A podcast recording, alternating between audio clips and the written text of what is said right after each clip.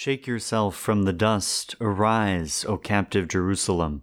Loose the bonds from your neck, O captive daughter of Zion. For thus says the Lord You were sold for nothing, and you shall be redeemed without money.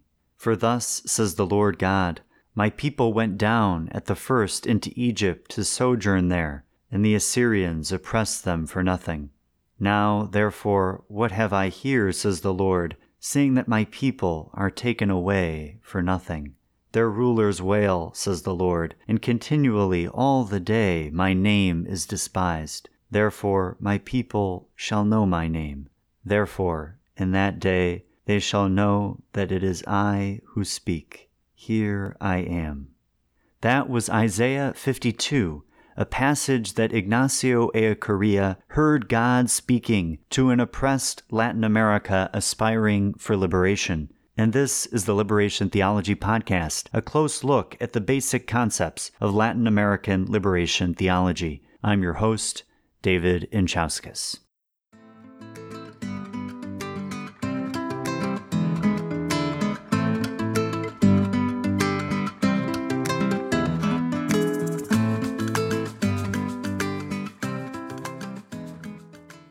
Welcome, welcome back. On this episode, we hear once more from Ignacio Ellacuría, the Jesuit philosopher, theologian, and president of the Central American University, who was assassinated on November 16, 1989, for his firm commitment to the oppressed peoples of El Salvador during the country's long and bloody civil war. Not too long before his murder, Ignacio Ellacuría wrote the essay we'll be discussing today Utopia and Prophecy. These two concepts are critical points of light in the constellation of the liberationist theory, so I'm eager to share them with you today. But it's also a special episode in the sense that we'll be hearing in the second half from my fellow Jesuit in formation, Dr. Patrick Saint-Jean, about his new book, The Spiritual Work of Racial Justice, especially as it relates to Ignatian spirituality and liberation theology. Patrick has been actively involved in a group called JARS, the Jesuit Anti Racism Sodality. He's been a young leader within the Jesuits and within the church, animating the work of racial reconciliation. And I'm sure that y'all will enjoy our conversation, so please stick around for it. Additionally, I'll share some brief thoughts on language, form, and the Mass per a question from a listener about the recent discussion following Pope Francis's letter Traditionis Custodes. Right now, though, let's break open this riveting chapter of Mysterium Liberationis and jump into the content for today.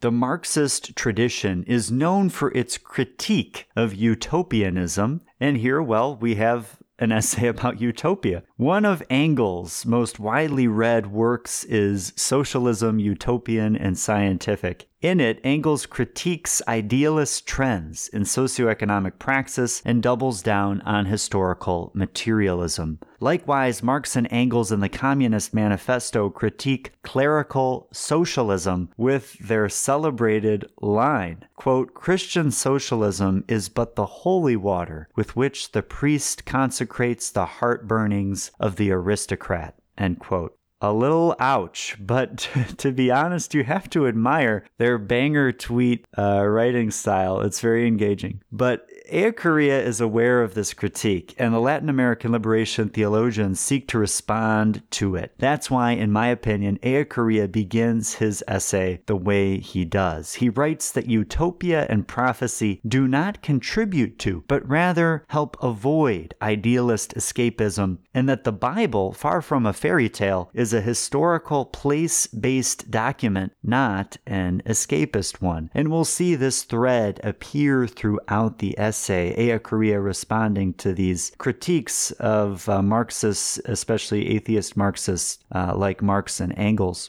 When liberation theologians speak of utopia, they are not adopting a perspective that there's a firm distinction between heaven and earth, history and eternity, flesh and spirit, and that Christianity is an option for the latter in each of those dichotomies. Rather, as Ellacuría writes, quote, Christian eternity is inexorably linked to temporality since the word became history, end quote. And here we hear echoes of Ellacuría's essay that we covered in episodes 9 and 10 on the historicity of Christian salvation. Christianity is not so much about people pursuing a utopia in another world so much as God uh, spirit taking on flesh and journeying with humanity within our history. Uh, very much so a historical religion and something that continues in the practice of Jesus Christ and in liberation theology, which sees itself as working for justice in the present moment. There's no need for these things to be opposed. In Christianity, they come very much so together heaven and earth, history and eternity, flesh and spirit. Put succinctly, Ellacuría's position on utopia and prophecy, the topic of this essay, is that in liberation praxis, prophecy is the method, utopia is the horizon, and Christ's reign is the revelation. Let's uh, break that down a little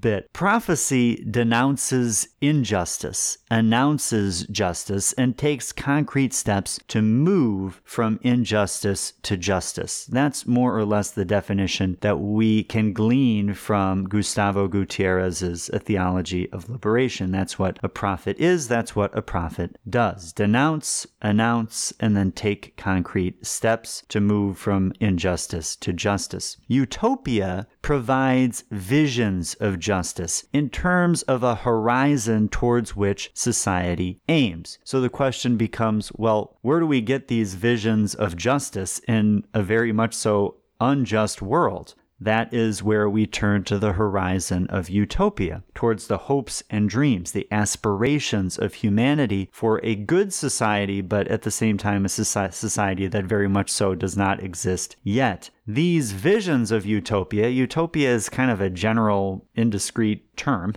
so, where do they come from? Well, in the Christian tradition, they come through revelation, especially the biblical revelation of the reign of God. Prophecy is the action, utopia is the goal, and the reign of God illustrates that goal. I find it curious that Pope Francis adopts Ellacuría's language here about utopia in his early apostolic exhortation Evangelii Gaudium. This is something that called my attention when I was writing my undergraduate thesis on liberation theology, especially the dialogue between the Vatican and liberation theologians. I noticed this shift that was happening as, of course, right as I was in undergrad, that's when Pope Francis uh, became the Pope. And I, of course, read very enthusiastically Evangelii Gaudium. And in paragraph uh, 222, Pope Francis writes, quote, People live poised between each individual moment and the greater, brighter horizon of the utopian future as the final cause which draws us to itself.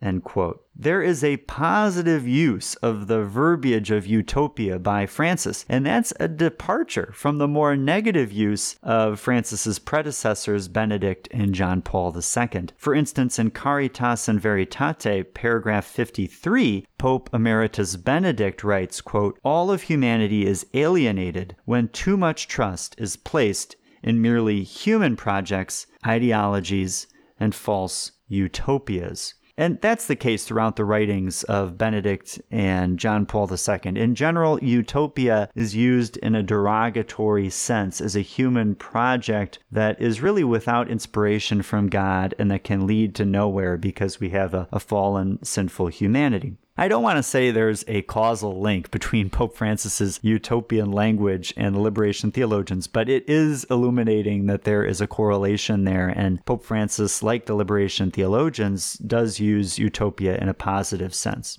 That's a bit of a fun contemporary aside, but getting back to the text, Ellacuría follows his introduction of utopia and prophecy with his first section entitled Christian Utopia Can Only Be Constructed from Prophecy, and Christian prophecy should keep in mind the necessity and the characteristics of Christian utopia. Pretty long section heading. But by the way, I do like that Ellacuría uses full sentences uh, as titles of the subdivisions of his chapter. Each heading is essentially a thesis statement, and that's great if you're trying to follow along for the sake of clarity. It's uh, it's nice and easy to follow. I've mentioned the relationship between utopia and the reign of God briefly. Uh, the reign of God illustrating uh, the dimensions of utopia, but Ellacuría goes into it in much more detail now. He writes, quote, The concretizing of utopia is that which historicizes the reign of God, both in human hearts and in structures, without which these hearts could not beat, end quote. Think of the New Testament. There are loads of passages in which Jesus speaks of the reign of God. The reign of God is at hand, it belongs to the poor. It's like a mustard seed, a wedding banquet, a vineyard. It's among us. It's inherited by those who satisfy the material needs of the poor, as in Matthew 25. And then the great line of Jesus uh, after the rich young man, quote, It is easier for a camel to go through the eye of a needle than for a rich man to enter the reign of God, end quote.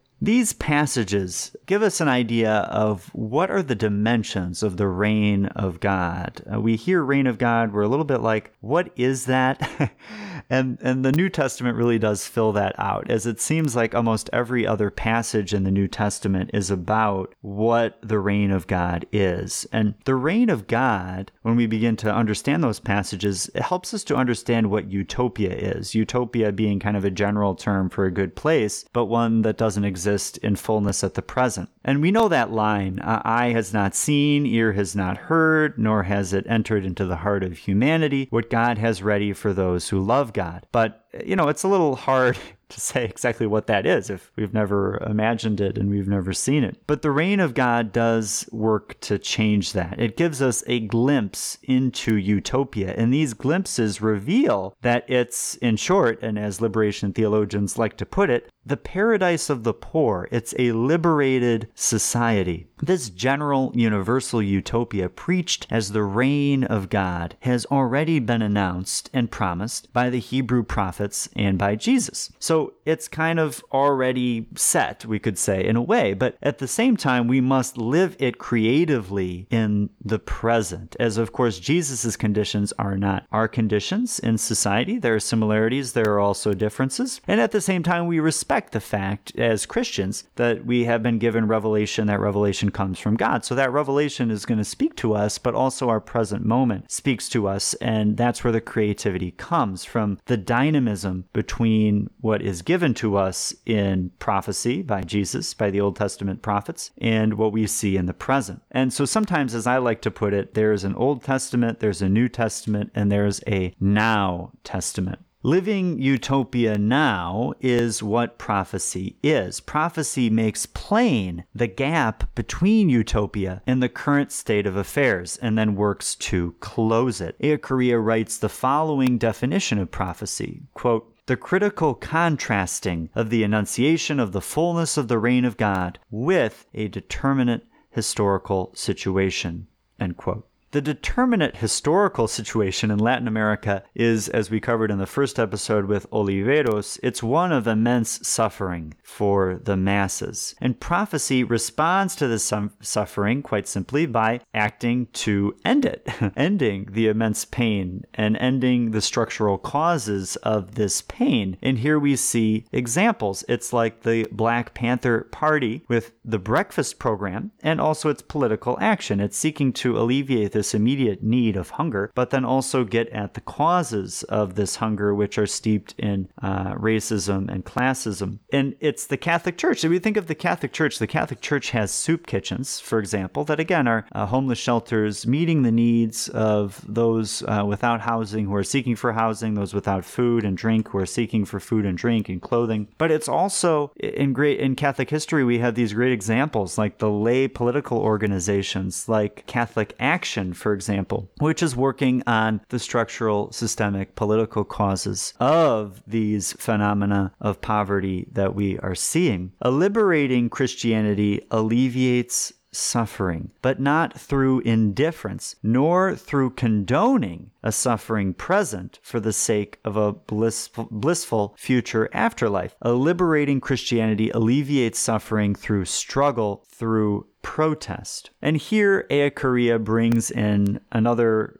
uh, renowned Marx quote Religious suffering is, at one and the same time, the expression of real suffering and a protest against real suffering. Religion is the sigh of the oppressed creature, the heart of a heartless world, the soul of soulless conditions. If that's the case, if religion is the sigh, this protest, this heart, this soul, then there's no reason why it has to be the also the opiate of the people, as Marx uh, suggests in his next line. I'm not sure that we have to make that jump. Protest, almost by definition, does not have to be an evasion. A protest is a confrontation. And though Christian utopia may not be fully achieved in history, and I don't think that really at the end of the day, I mean, who thinks you can take, you know, the most dogmatic uh, Marxist, you can take the uh, most dogmatic Christian. Do those folks really believe that in this world we're going to be able to alleviate every single moment of suffering? Many Marxists affirm, in fact, that as we make the transition from capitalism to socialism to communism, that uh, contradictions are going to continue. And even in a communist society, it's not as if uh, there's going to be no suffering. So the Christian utopia, Christians know. We, we know that it's not going to be fully achieved in history, but that doesn't mean that it can't be efficacious. If utopia, in fact, if utopia doesn't animate, then it's not Christian utopia. That's what Ellacuría says here. If utopia doesn't inspire historical action, then it's just not inspired by God at all, as God is active in all things and wants us to be active, collaborating with God's activity in all things in the present moment. That's where God is operating in the present moment. So we need to be operating there as well. So rather than an opiate, I see religion, that is good, liberating religion, as a stimulant. It's more like coffee than codeine. It propels us forward. The Spirit sends outward. It does not necessarily send upward. And here we can think of maybe the movement of ascension and Pentecost. I, I, like to really hit home on this point, right? Because Jesus ascends into heaven and the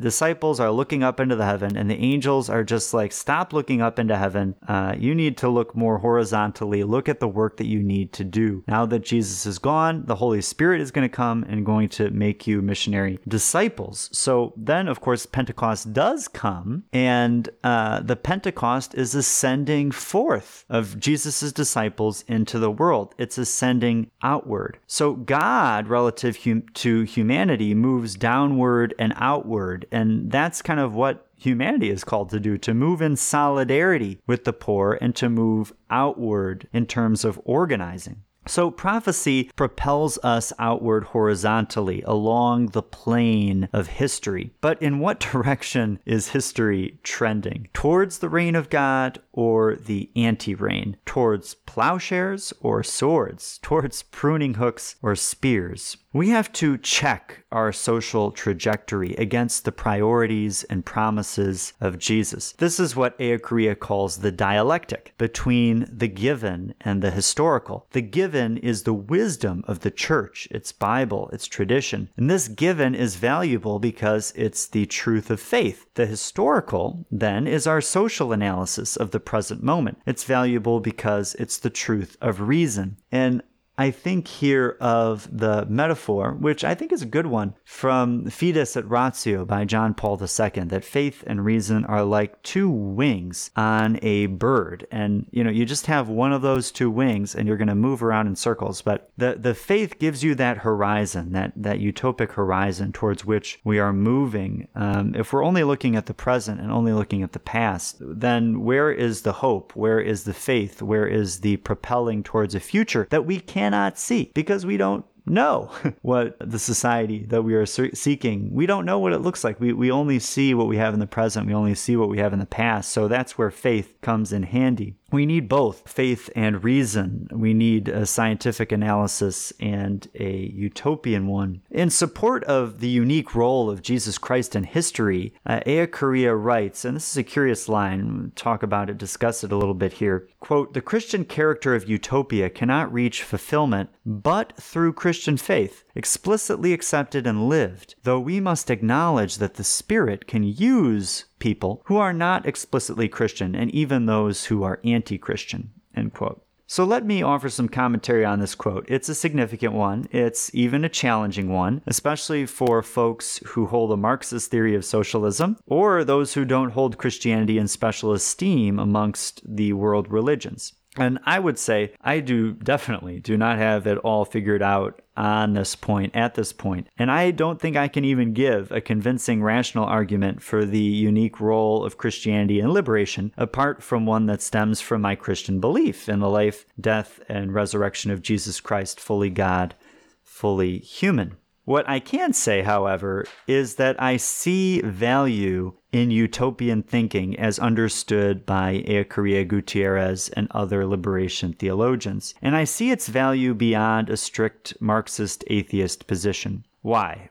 Well, call me an Aristotelian, uh, but I think we need to have at least some notion of the final cause, the goal to which we are moving in order to take historical actions towards it. How can we move towards a communist society if we have no data about what it will be like? We can't. It's just not possible. We need to have faith, and this faith must have some content. And here there's lots of debates about, you know, what is Marxist faith? What does it look like? Uh, hard to say. Hard to say given the historical materialism, but for me, this context comes from my Christian convictions, from Jesus' revelation about the reign of God. In liberationist terms, prophetic action needs utopia in order to have direction. As such, prophetic action without utopia is actually more of an empty promise than prophetic action with utopia, for at least ut- the utopic prophet has a vision of something.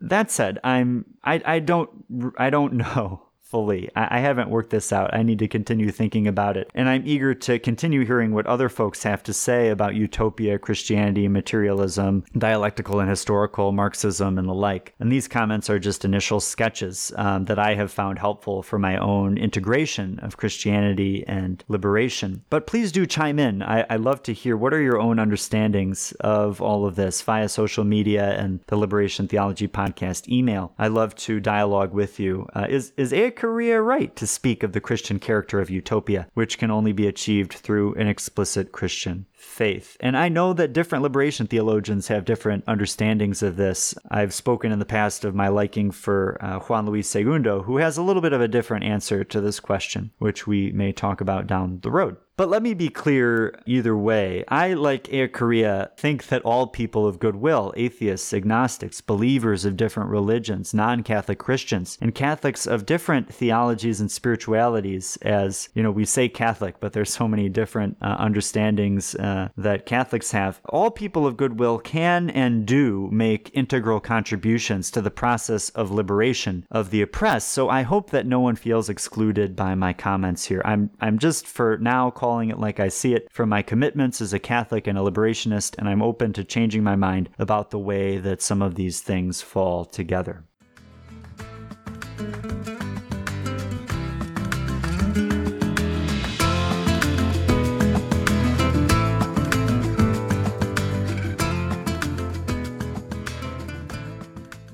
Ellacuría's next section is entitled, quote, Latin America is currently a privileged space for prophecy and utopia, though the actualization of its prophetic and utopic potential is still far from satisfactory, end quote. Another uh, long but illuminating title. Latin America is a continent with attributes similar to the suffering servant of the prophet Isaiah. It's a shoot emerging from a dry land, metaphorically. Uh, place of pain, but also a place of redemption, a silent lamb that also is increasingly roaring like a lion. It's been abused from the time of the armed conquest of the Christian Spaniards. It's also brimming with active, conscious protest. Its soil carries the blood of its recent martyrs. Its air carries the cries of its recent prophets. Latin America is witness to incessant revolutionary, political, and Christian movements. In this crucible of a continent, the poor church and poor society might just find a winning medicine for liberation, and in some cases already have. Something that tips Latin America towards revolutionary praxis is the undesirability of current conditions. Quote, an unjust and predatory distribution of its resources as a whole, and even of the resources of each nation in favor of the few,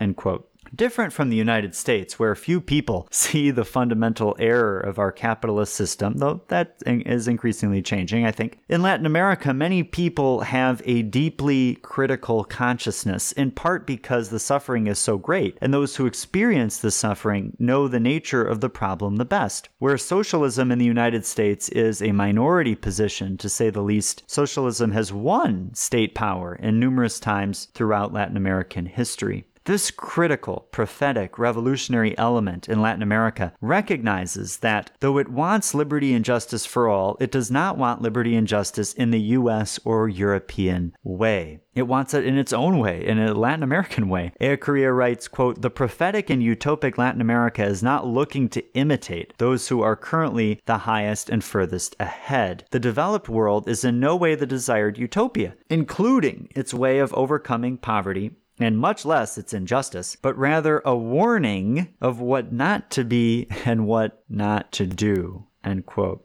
So you want to look at what not to do, look at the US and Europe. That's Ellacuría's position here. This Latin American vanguard position, it sees that the wealth of the global north is built on the sweat, blood, and tears of the global south. And it will not replicate this system, but resist it. Liberation happens not when the poor become rich on the terms of the rich, but when the poor become free for the common good as they define it. Latin American culture thrives not when it adapts to the dominant norms of the US culture, but when it charts its own path. And so too in the church. Ellacuría says, quote, the preferential option for the poor, the poor taking the initiative, can radically transform the church and can so become the key and motor of Christian utopia as a liberating historical project, end quote. Yet we have to be honest about the church's current way of proceeding, which is far from this liberationist way of proceeding. We have to acknowledge that the church is fallible, though not in dogma of faith and morals, but certainly in the evil of its members and especially its leaders. On this matter, Ellacuría has some harsh but truthful words. Quote, as scandalous as it may be in a situation like Latin America's, subcontinent in which injustice and faith cohabit,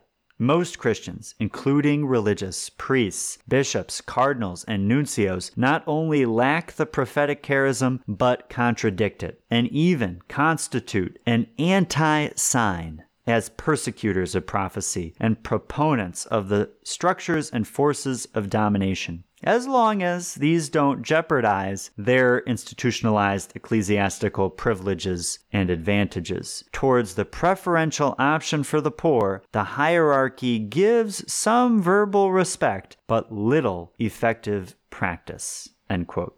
There is a name for this phenomenon hypocrisy. It's the same hypocrisy that Jesus criticizes in the religious leaders of his day, scribes and Pharisees. It's saying one thing and doing another. The Medellin and Puebla bishops' documents were and are, I read them today, they are revolutionary, but they had little real effect, Ellacuría says, on church structure and behavior. The Latin American church has been and continues to be too tolerant of injustice. Yes, There are examples of noble Christian prophets throughout Latin American history, from Bartolome de las Casas to Oscar Romero, but they are much more of an exception than a norm. All too often, the church takes the preferential option for power instead of the preferential option for the poor. It contents itself with the mainstream European North American model, preaching mercy more than justice, cozying up with political and economic power, never risking suffering and sacrifice for the sake of the common good, let alone for the good of those at the margins of society. The church if it is so, becomes an ideological weapon of the capitalist state. It loses its prophetic edge. It loses what should be at its core its imitation of Jesus Christ, executed for his prophetic stand. Nevertheless, we must admit, and this gives me confidence, there is a faithful remnant that has survived the Constantinian era, which in some ways continues in the present, when empire co opted Christianity. And as prophesied in 2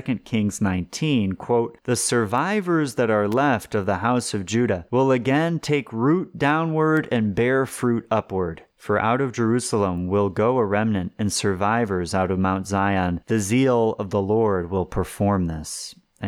This remnant is made up of prophets who hold the torch of utopia and struggle to preserve and extend its flame. It's a torch of solidarity, not competition, of the poor masses, not the elite few.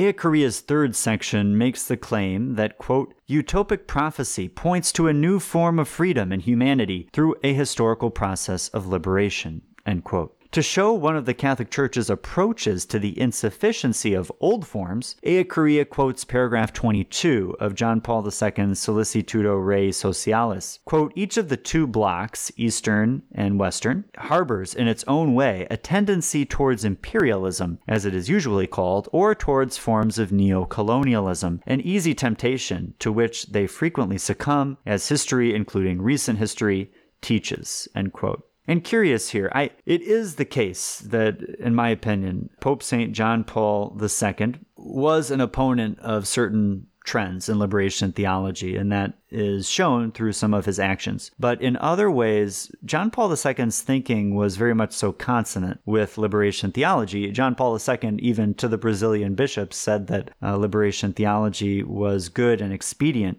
but here we see, you know, sometimes people have, again, stereotypes. John Paul II, uh, some could never imagine him speaking about imperialism, let alone neocolonialism, and yet here he does. But regarding the content of his quote here, I won't venture into the leftist debates about accusations of imperialism against Russia and China, what Marxist Leninists say, what Marxist Leninist Maoists say, the different positions that are held. But I will cite Ellacuría who a few lines later suggests that misguidedly, quote, the church continues to fear the evils of Soviet imperialism more than US imperialism. The church then tolerates the real evils of the US and criticizes the potential evils of the USSR. End quote. Ellacuría was clear on his position. There are issues with US capitalism and there are issues with Soviet communism. However, given that the current evils in Latin America are more capitalist than communist, he's prone to criticize capitalism more. Again, liberation theology deals with reality, and so we have to address the reality of the damage in capitalism, which is greater in Latin America than the damage of communism. He then proceeds to do just this criticism with a robust list of imperialist capitalist ills external debt, the exploitation of prime materials, trash dumping, military operations, private accumulation, and consumerism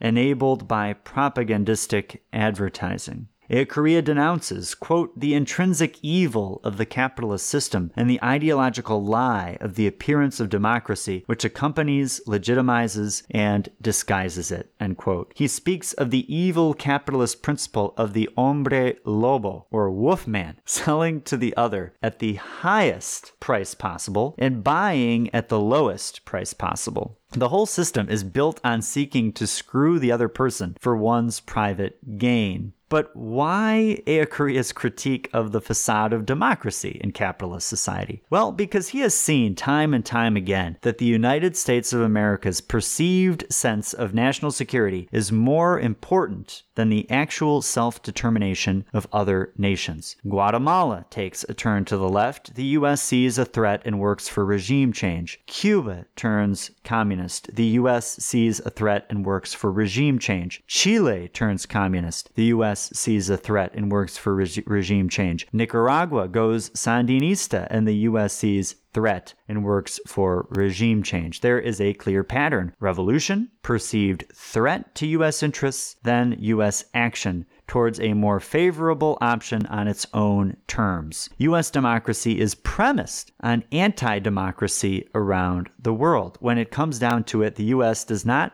actually trust in democracy around the world. It does not trust in the self determination of other countries. It trusts in its money and in its military. Apart from this critique of US capitalism and the pseudo democracy that accompanies it, Ellacuría offers another critique with a surprisingly Kantian spin. Quote, the offer of humanization and freedom that the rich countries make to poor countries is not universalizable and so is not human. There are not enough material resources on earth for all countries to achieve the same level of production and consumption as the rich countries currently do. The expansion of capitalist wealth throughout the world would make the planet a steamy trash heap. And well, it's already doing it. We overheat. Our oceans turn to plastic wastelands, mining levels mountains, and garbage piles up in our valleys. No, uh, U.S. consumption is not the way. The way is Jesus. The way is the protagonism of the poor.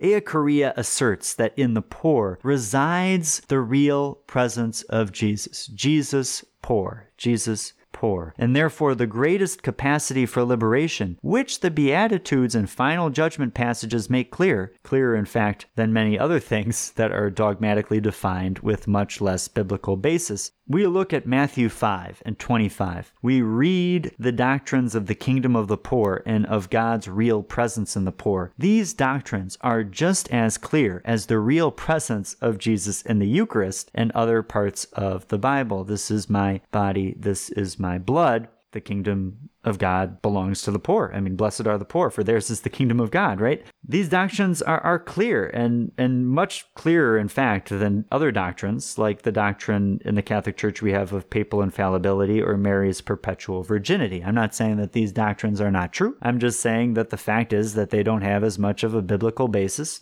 as do the doctrines of liberation theology, for example, the reign of the poor and God's real presence in the poor. But liberation does not come from the poor full stop. We have to acknowledge that prophets emerge most prevalently in the poor with spirit, that is, the active, organized poor. Yes, give me your tired, your poor, your huddled masses yearning to breathe free, but now that you're with them, listen to them, carry out social analysis with them, do the work of conscientization together, organize together. Tap into their hope Hope is a powerful thing and a powerfully Christian thing. It may seem that the struggle is worthless. It may seem that the struggle is long, but we bet on hope. We hope against hope. We act on hope. And there's no more illustrative example of this than Exodus, right? There what are the chances that the Hebrew slaves make it out of that situation? Uh, and yet they hope. They doubt and yet they continue to hope. So when we have hope and our hope propels us to action, we find that our lives, otherwise existentially bankrupt, begin to teem with meaning. Quote, faced with the emptiness of the senselessness of life, which seeks to be filled with activities and pretensions without any deep meaning, the poor with spirit in Latin America are a real operative sign that there are many meaningful tasks in this world. End quote. But what are we hoping for? What gives this sense to our sentience? Happiness. And Ellacuría here is not talking about the hee hee ha ha. He's not talking about being entertained. He's talking about joy. He's not talking about being busy, filling your day with activities that pass the time. He's talking about being fulfilled. He's not talking about partying. He's talking about celebrating the life of the people. And religion is about celebration. In Catholics, we certainly know this. We have feast days left and right. Seems like every day of the calendar is a feast day. And, you know, we have these ordinary uh, times, which I know it's about the numbers, but really the, every day is kind of extraordinary as we have all of these examples of, of saints whose lives are just totally extraordinary. And the poor masses in Catholic countries, they love feast days. Latin America lives and breathes popular piety. Our Lady of Guadalupe, Carmen, Aparecida, uh, St. Anthony, St. Francis, the angels and the saints. Each village has a patron saint and celebrates with a festival. The parishes have patron saints and celebrate with a festival. The fact is that if we're honest, a lot of the masses in Latin America are animated by a Christian spirit, oftentimes more so than by a political one. And many of our African and Middle Eastern comrades are animated by a Muslim spirit. And that's another reason why I think that our communist sisters and brothers should have an openness to religion. Religion is frequently ro- woven deeply into the fabric of struggle. And there's no reason why this religion cannot be woven in turn into the tapestry of liberation. As Ellacuría says, religion can be a protest. Well, and that's what Marx said. It can be the heart of a heartless capitalist world, and the heart pumps blood to the body. It animates, it refreshes, it gets people moving. And no, we certainly don't want this religious spirit to evaporate into inactive subjectivities. Religion should lead to struggle if it is true religion. But let's face it, for tons of folks, as Ellacuría writes, politicizing is neither first nor fundamental. Religion is often first. It's a way in, and we should respect that. We should listen to the wisdom of religion, the religious wisdom of the people. We should also challenge it when it's becoming just another ideological apparatus of the capitalist state, as often happens. But when I think of the unity of Jesus and the poor, of the church and the community, of prophecy and progress, of religion and revolution, of Christianity truly married to struggle, it does fill me with hope. It makes me want to celebrate. I- am reminded of the beautiful slogan of Francisco Morazán, the founder of the United Central American State. Dios, Unión, Libertad. God, unity, freedom. Religion does not have to be an instrument of empire. It can be integrated into the revolutionary process and often is. But to do so, we have to carry out what Ellacuría calls a new revolution. We must commit to a fresh beginning, listening to the words of the prophet Isaiah. Quote, Behold, I am doing a new thing. Now it springs forth. Do you not perceive it? I will make a way in the wilderness and rivers in the desert. End quote. And then there are the words of Christ in the book of Revelation. Quote, Behold, I am making all things new. End quote. That's why I've called for a total restructuring of church and society, and that's why liberation theologians of many stripes have done the same. And no, I, we, we're not suggesting a complete disregard for tradition, for dogma. Absolutely not. I'm not saying that we shouldn't have a pope either, or we shouldn't have bishops or priests or deacons. As Ellacuría writes, liberation theology speaks of, quote, beginning anew, but not from zero, end quote. Beginning anew means an evangelical reorientation, a ressourcement, a return to the original sources, to the Bible. And in the Bible, what we find is the God of life. God breathes life into creation at the dawn of history. God breathes life into the enslaved enslaved Hebrew people in Egypt. God breathes life into death itself in the resurrection of Christ. God is madly in love with humanity, madly in love with our life. God wants us to live and to have life to the full, life in abundance. That's why life must be at the center of ecclesial and societal reorganization. Ellacuría comments on, quote, the enormous necessity and non interchangeability of material life, in the first place, as a fundamental primary gift on which all others must be rooted as a development upon it, end quote. Liberation theologians hold that not all rights and freedoms are equal. The right to life comes first. It's the most fundamental. Without it, all other rights and freedoms are meaningless. Food, water, housing, and healthcare are structurally essential to the actualization of this right. So we must call out the nonsense of the United Nations Universal Declaration on Human Rights and its interpreters unfortunately, like Amnesty International, which does great work, but I think on this point gets it wrong, which claims that, quote, all human rights are equally important, end quote.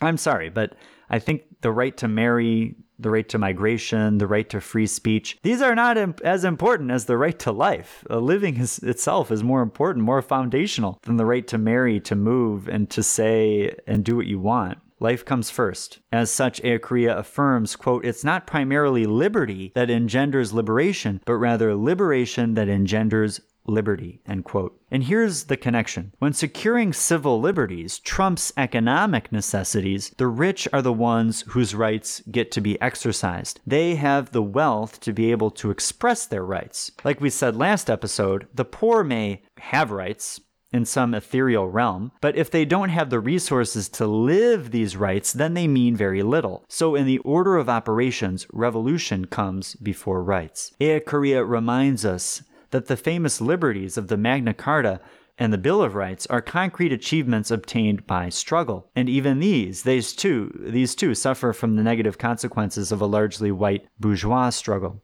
The fullness of rights will come in the wake of a proletarian revolution that forms a universal bedrock securing primarily life and secondarily civil liberties for all. Liberation. Liberation begins with these basic necessities and then it builds the positive conditions for the ever more mature exercise of freedom and the reasonable enjoyment of our shared freedoms. And that's a good note on which to conclude this portion of the podcast on the content of Ellacuría's Utopia and Prophecy. It's a return to the wisdom I received from Padre Melo, the Honduran priest, uh, Jesuit, and liberationist. When looking at any social phenomenon, he says that we must ask who benefits. In this case, we can ask who benefits from the blanket claims that all rights are equal, the right to private property as much as the right to life. Well, those who already have a lot of private property are going to benefit from that conception. Only a revolutionary environment will shake up this supposed equality of rights and rightly put life, especially the life of the oppressed, at the center.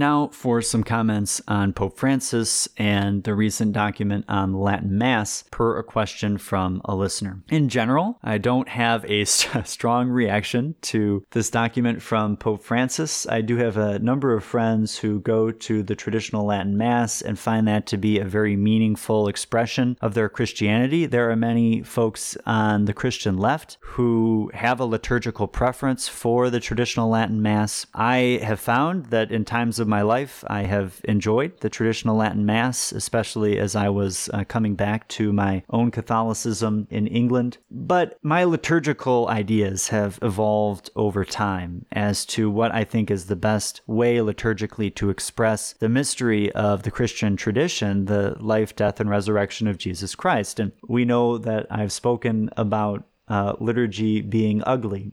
And what I mean by that is that the liturgy is a sacrifice and it's a commemoration again of this passion, death, and resurrection of Jesus Christ. And if the liturgy through its external beauty and the bells and whistles is not taking us to that fundamental reality of the meaning of the Mass, then we've lost something. So, what I find is that simple prophetic liturgies are the ones that I find the most powerful. These liturgies may not happen in the most grandiose, beautiful churches that you'll find in, in parts of Europe and Asia and Latin America, the United States. There are beautiful churches, but I have found, especially in coming to liberation theology, that the masses that I have found the most powerful have been simple masses in simple environments, accompanying folks who often do not have sufficient economic resources to build these immense, beautiful, ornate chapels, but have a will, an immense will, to show up and be com- in community with each other and be inspired by the gospel of Jesus Christ. So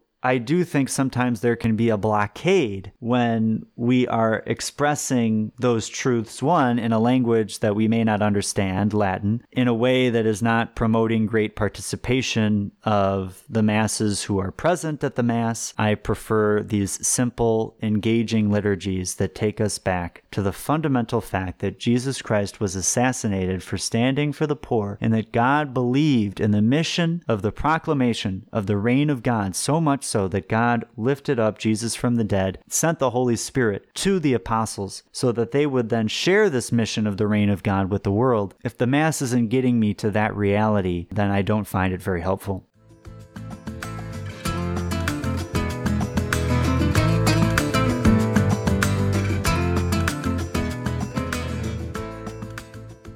Our special guest for this episode is Patrick Saint-Jean, PsyD from the Universidad Nacional Autónoma de Mexico, the UNAM, a wonderful institution, fellow member of the Society of Jesus, a man in formation, a regent like myself who works in university life but at Creighton University, and the recent author of this incredible new book that I would highly recommend folks get the spiritual work of racial justice. So I'm happy to share part of this conversation with Patrick Saint-Jean today, and we will discuss the way that his book relates to Ignatian spirituality. Here uh, we are approaching the feast day of St. Ignatius of Loyola, July 31st. And in this Ignatian year, the year when we are celebrating 500 years since the conversion of St. Ignatius of Loyola, so we'll talk Jesuit spirituality, we'll talk liberation theology, we'll talk his personal experiences, we'll talk also about his book, the work of uh, spiritual work of racial justice. So enjoy this conversation with Patrick Saint-Jean.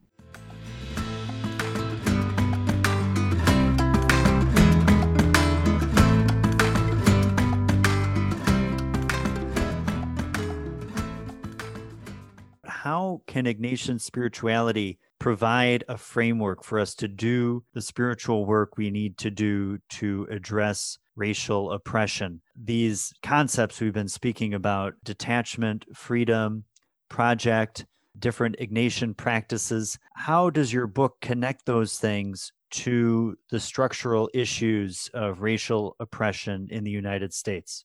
In 1962, James Baldwin on the essay that he published in New York Times was very, very clear. Said like, not everything that is faced can be changed, but nothing can be changed until it's faced. This is where Ignatian spirituality also is talking to us today. Because number one is where it's calling us to come and then see, ask God, pray for the freedom that I just explained earlier, so that we can convert into ourselves to see the sin of division that's separating us. Ignatian spirituality, again, is all about experience, it's all about the conversion, especially this year is a time for conversions. That's where it's come to play. And the concept of discernment it's very, very important in Ignatian spirituality. We have done many, many things. We've been about like 400 years since we've been a struggle in this country. We walk many, many paths, especially the experience of the 60 years. We have seen many, many people killed. And recently here again, in our country, the, the experience of like in 2013, 14, 2019 in Diallo, and then again here recently again, and like with George Floyd.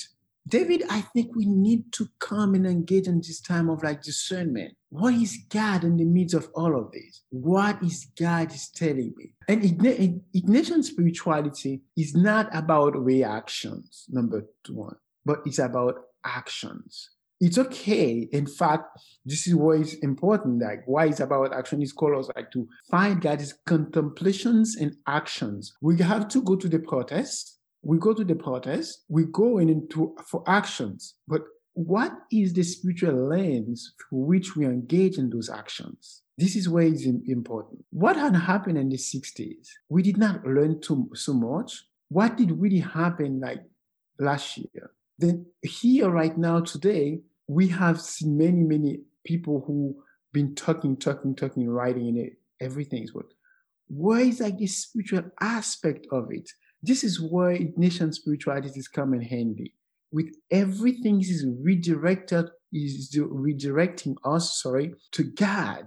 God has to be the one who come and help us with this. If this movement doesn't have the spiritual side into it, I don't know, my friend. I don't know where we're gonna end up. I don't know what's gonna happen. Yes, not everything that is faced can be changed, but nothing can be changed until it's faced with the spiritual lens.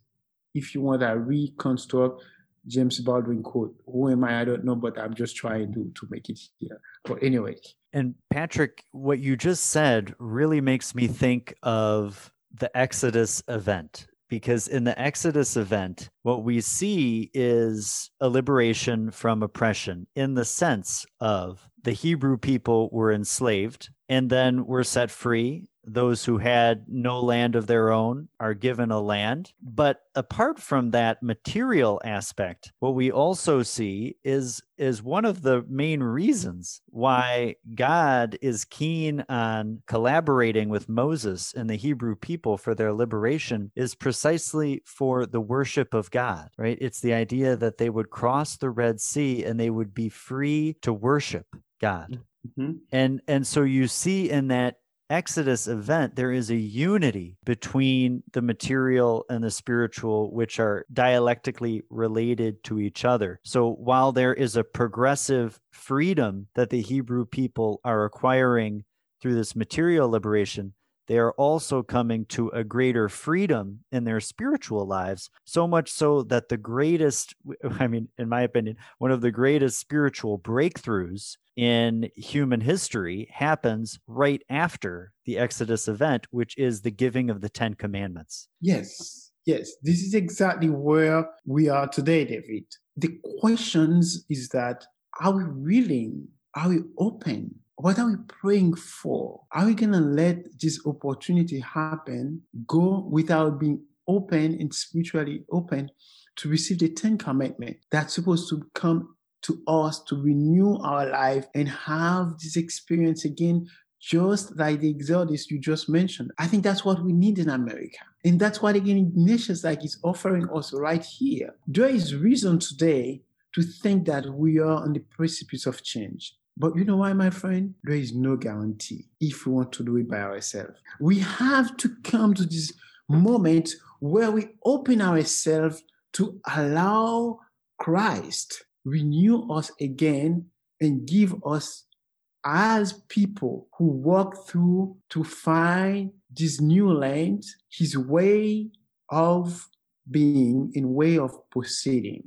which is nothing else is the spiritual works that we have to engage to. The spiritual works have to be have to begin today. We were on the street. Now it's time right now like the like the against the you you put it very beautifully, like the Exodus people. We're on the street, we walk, we fight.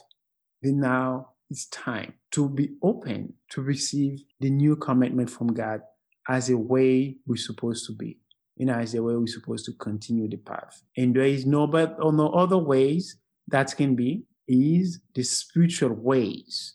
And we have to be and willing and open to have this conversion that have to happen.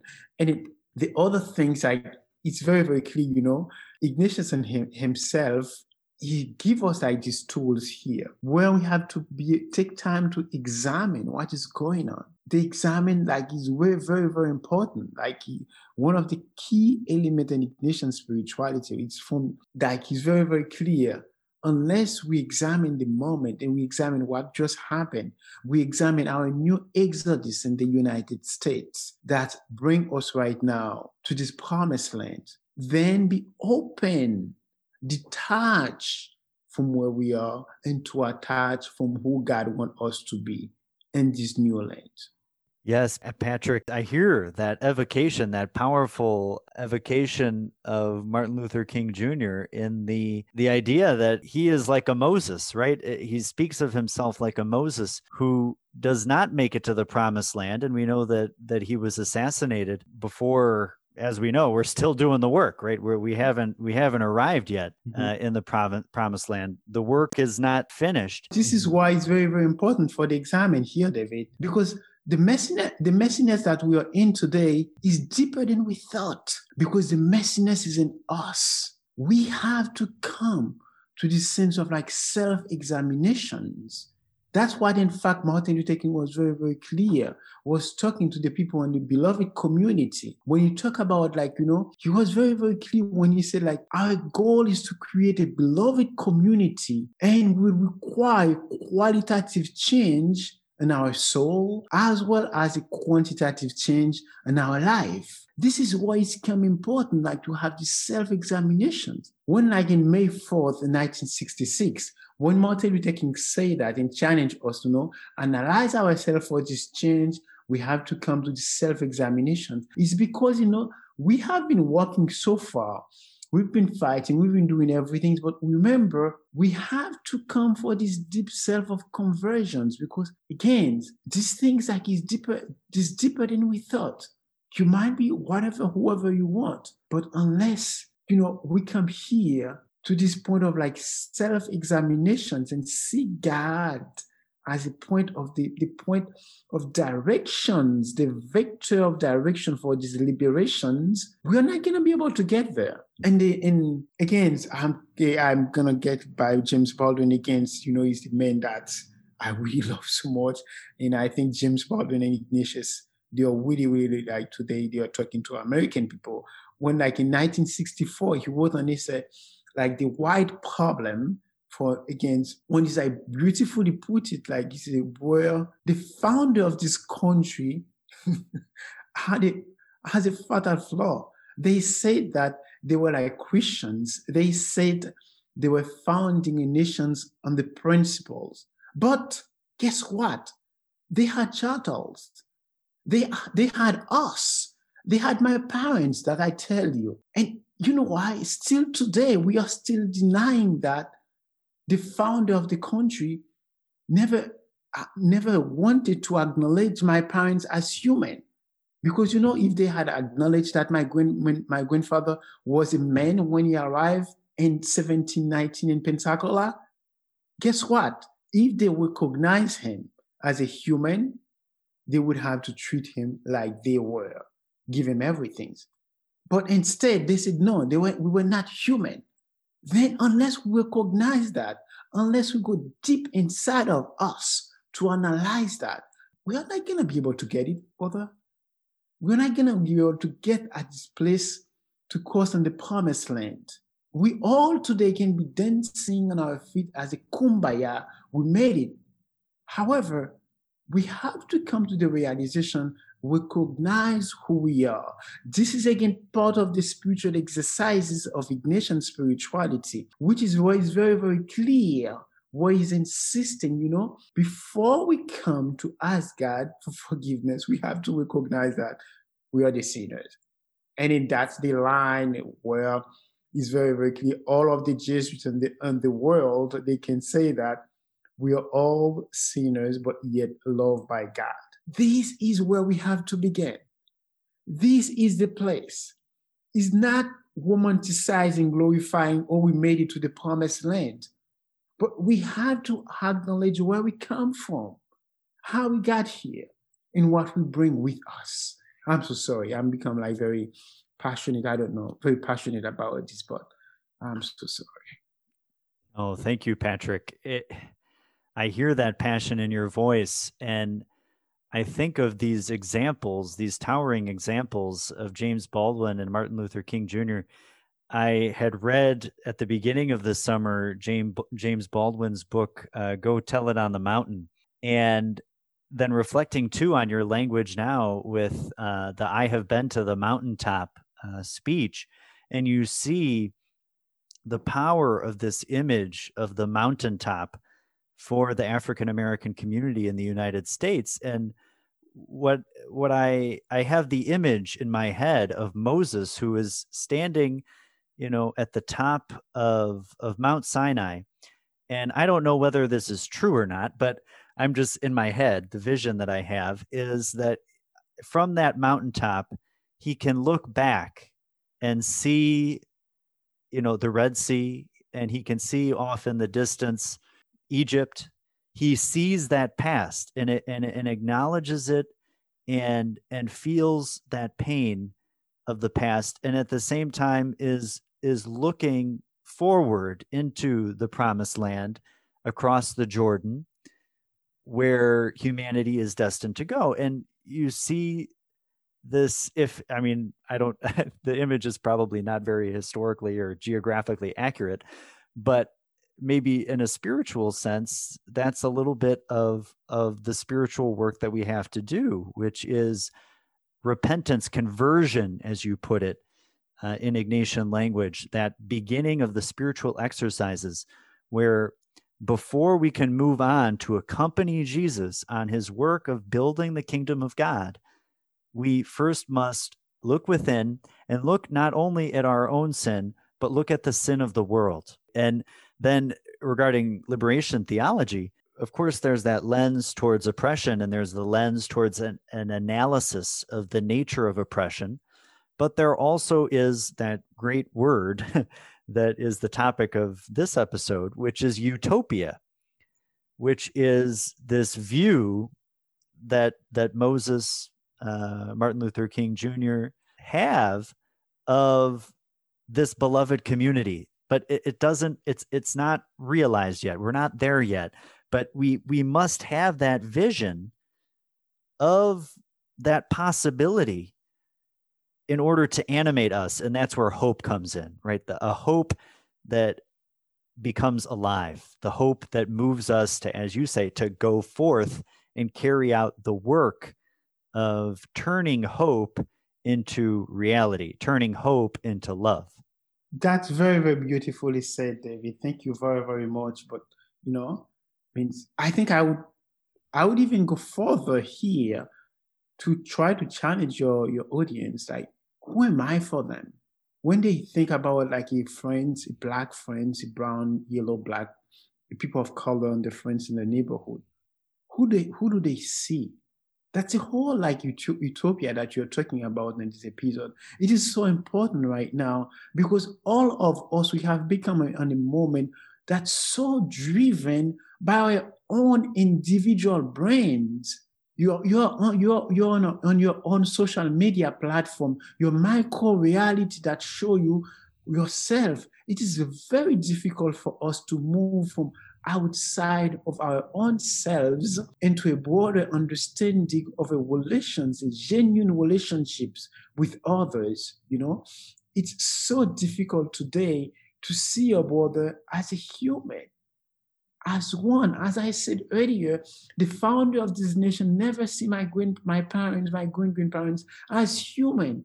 And today we are just like almost in the same ways. Don't think to a certain point, at a certain degree, like slavery has been abolished in America. No, it's not. Slavery just evolved because as long as you don't recognize me fully as a human, rather you cannot see me fully as a person, as a human being, you still see me as some other. This is a problem we are having here this complex reality of the utopia of a way of seeing this person, but always as an, an other. What do we want to make of this? Ignatius never see it that way. Ignatius came in and challenged us. Number one, pay attention. You see, my whole work in this book, in fact, is about healing. You cannot heal from what you don't know. Today, as we are talking today, you have it a divided country that divided left and right, red and blue, yellow and brown, because no one wants to know the other person. Again, with this sense of lack of fear, as Ignatius was put it, but also no one is this sense of fear of recognizing if this person is a human being. If I'm a human being just like you, you will not really even like think of putting your neck on my your foot, your knee on my neck for so long. You never think that, oh, if I come to your house, if I come on your neighborhood, you're not, I'm, I'm going to do harm to your children.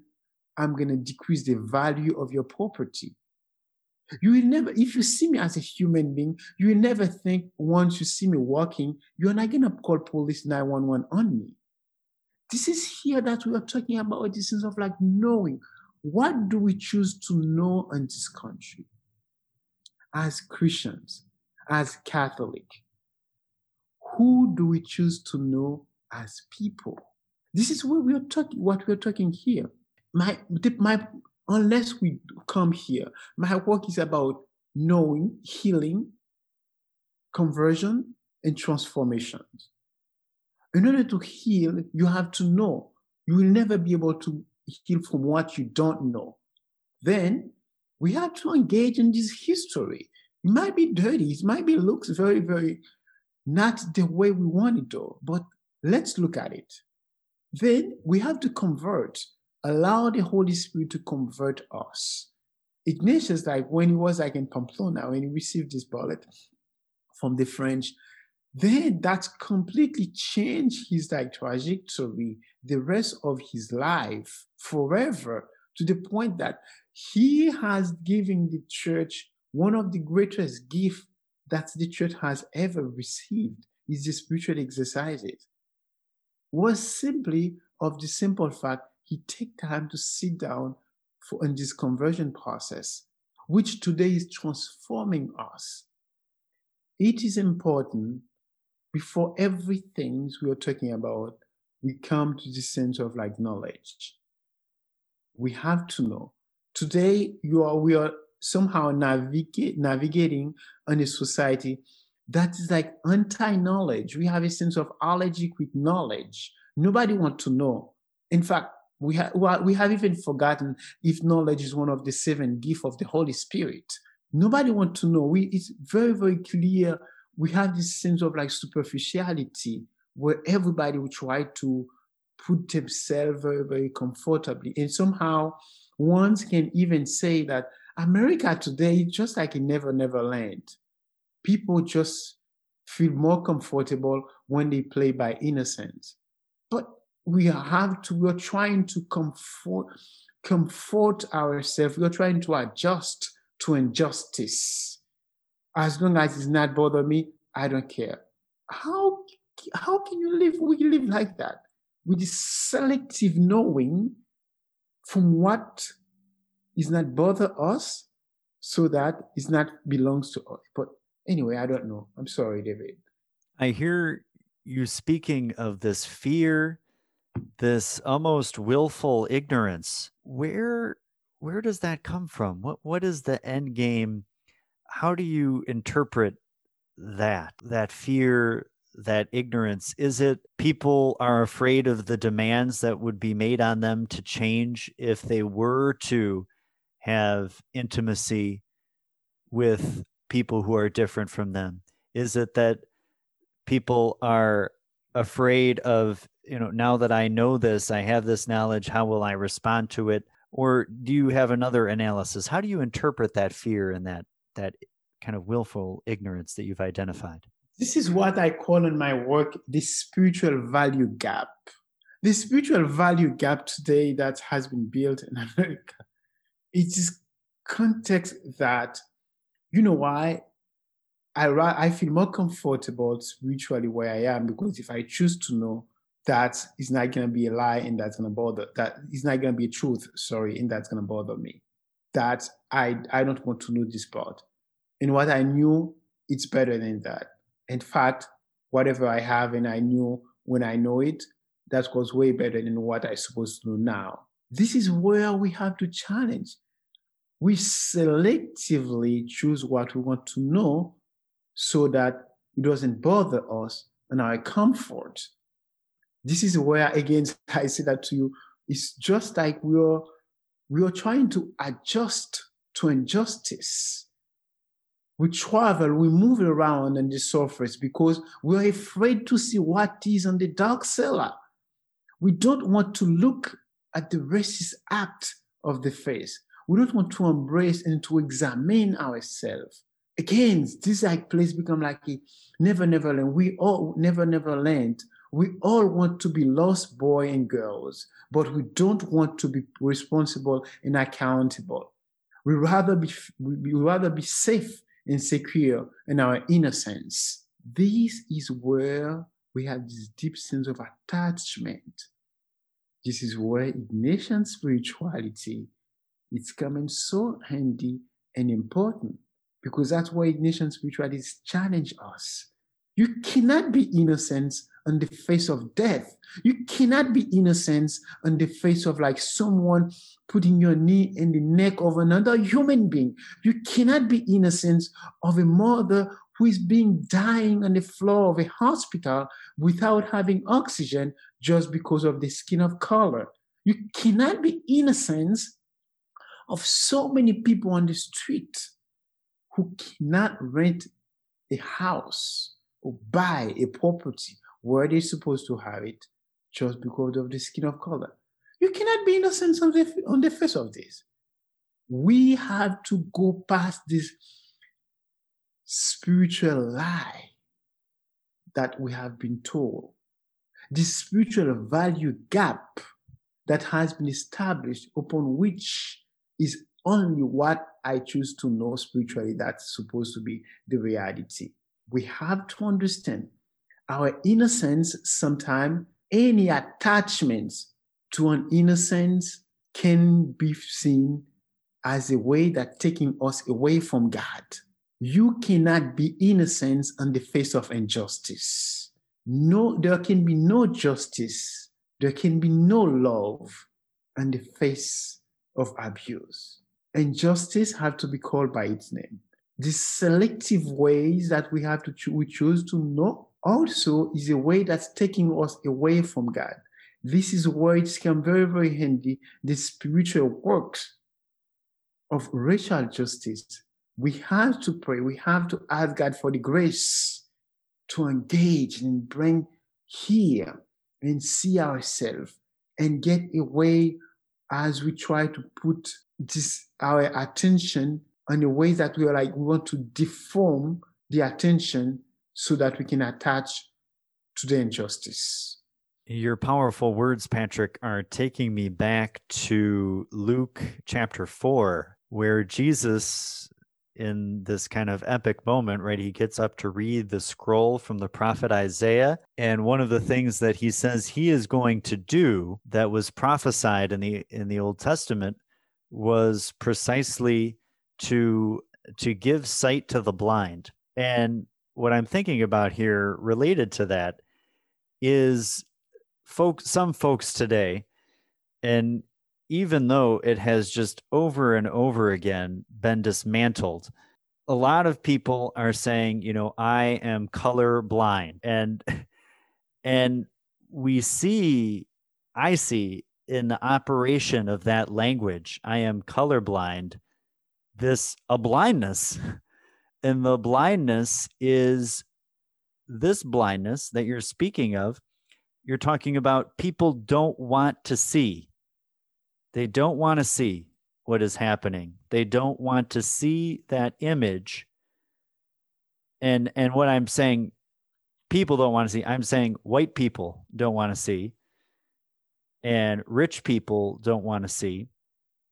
And especially right white rich people don't want to see all of these moving and heart wrenching scenes that you are describing but it is jesus who who comes and says woe to the rich and blessed are the poor and it is jesus who comes and says to the outsider i've seen more faith in you than i've seen in israel it, Jesus is breaking down these barriers, but he's he's telling it like it is. He's opening up people's eyes to the reality of sin for the sake of conversion. That's what that's what I'm hearing. Yep, yep. This is this is well said and perfectly said here.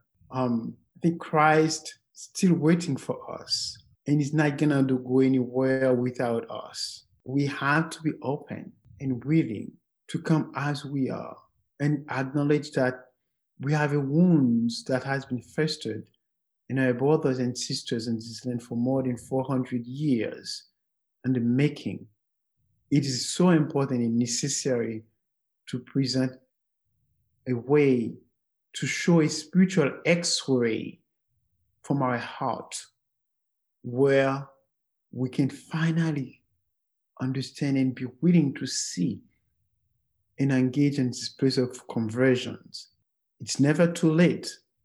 In fact, this is where Isaiah cries. That's what is very interesting with this guy because never too late. We have mercy, we have redemptions. We all have a place to be. But we have to remember there can be no love without justice.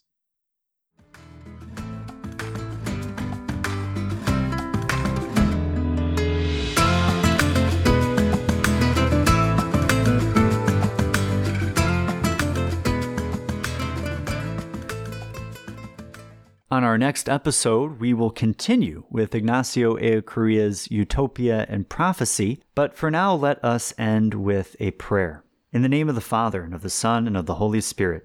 Amen. God our Creator, you have given all peoples one common origin.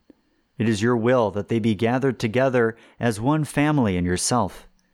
Fill the hearts of humankind with the fire of your love and with the desire to ensure justice for all by sharing the good things you give us, may we secure inequality for all, all of our sisters and brothers throughout the world. May there be an end to division, strife, and war, and may there be a dawning of a truly human society built on love and peace. We ask this in the name of Jesus, our companion and our liberator. Amen. In the name of the Father, and of the Son, and of the Holy Spirit.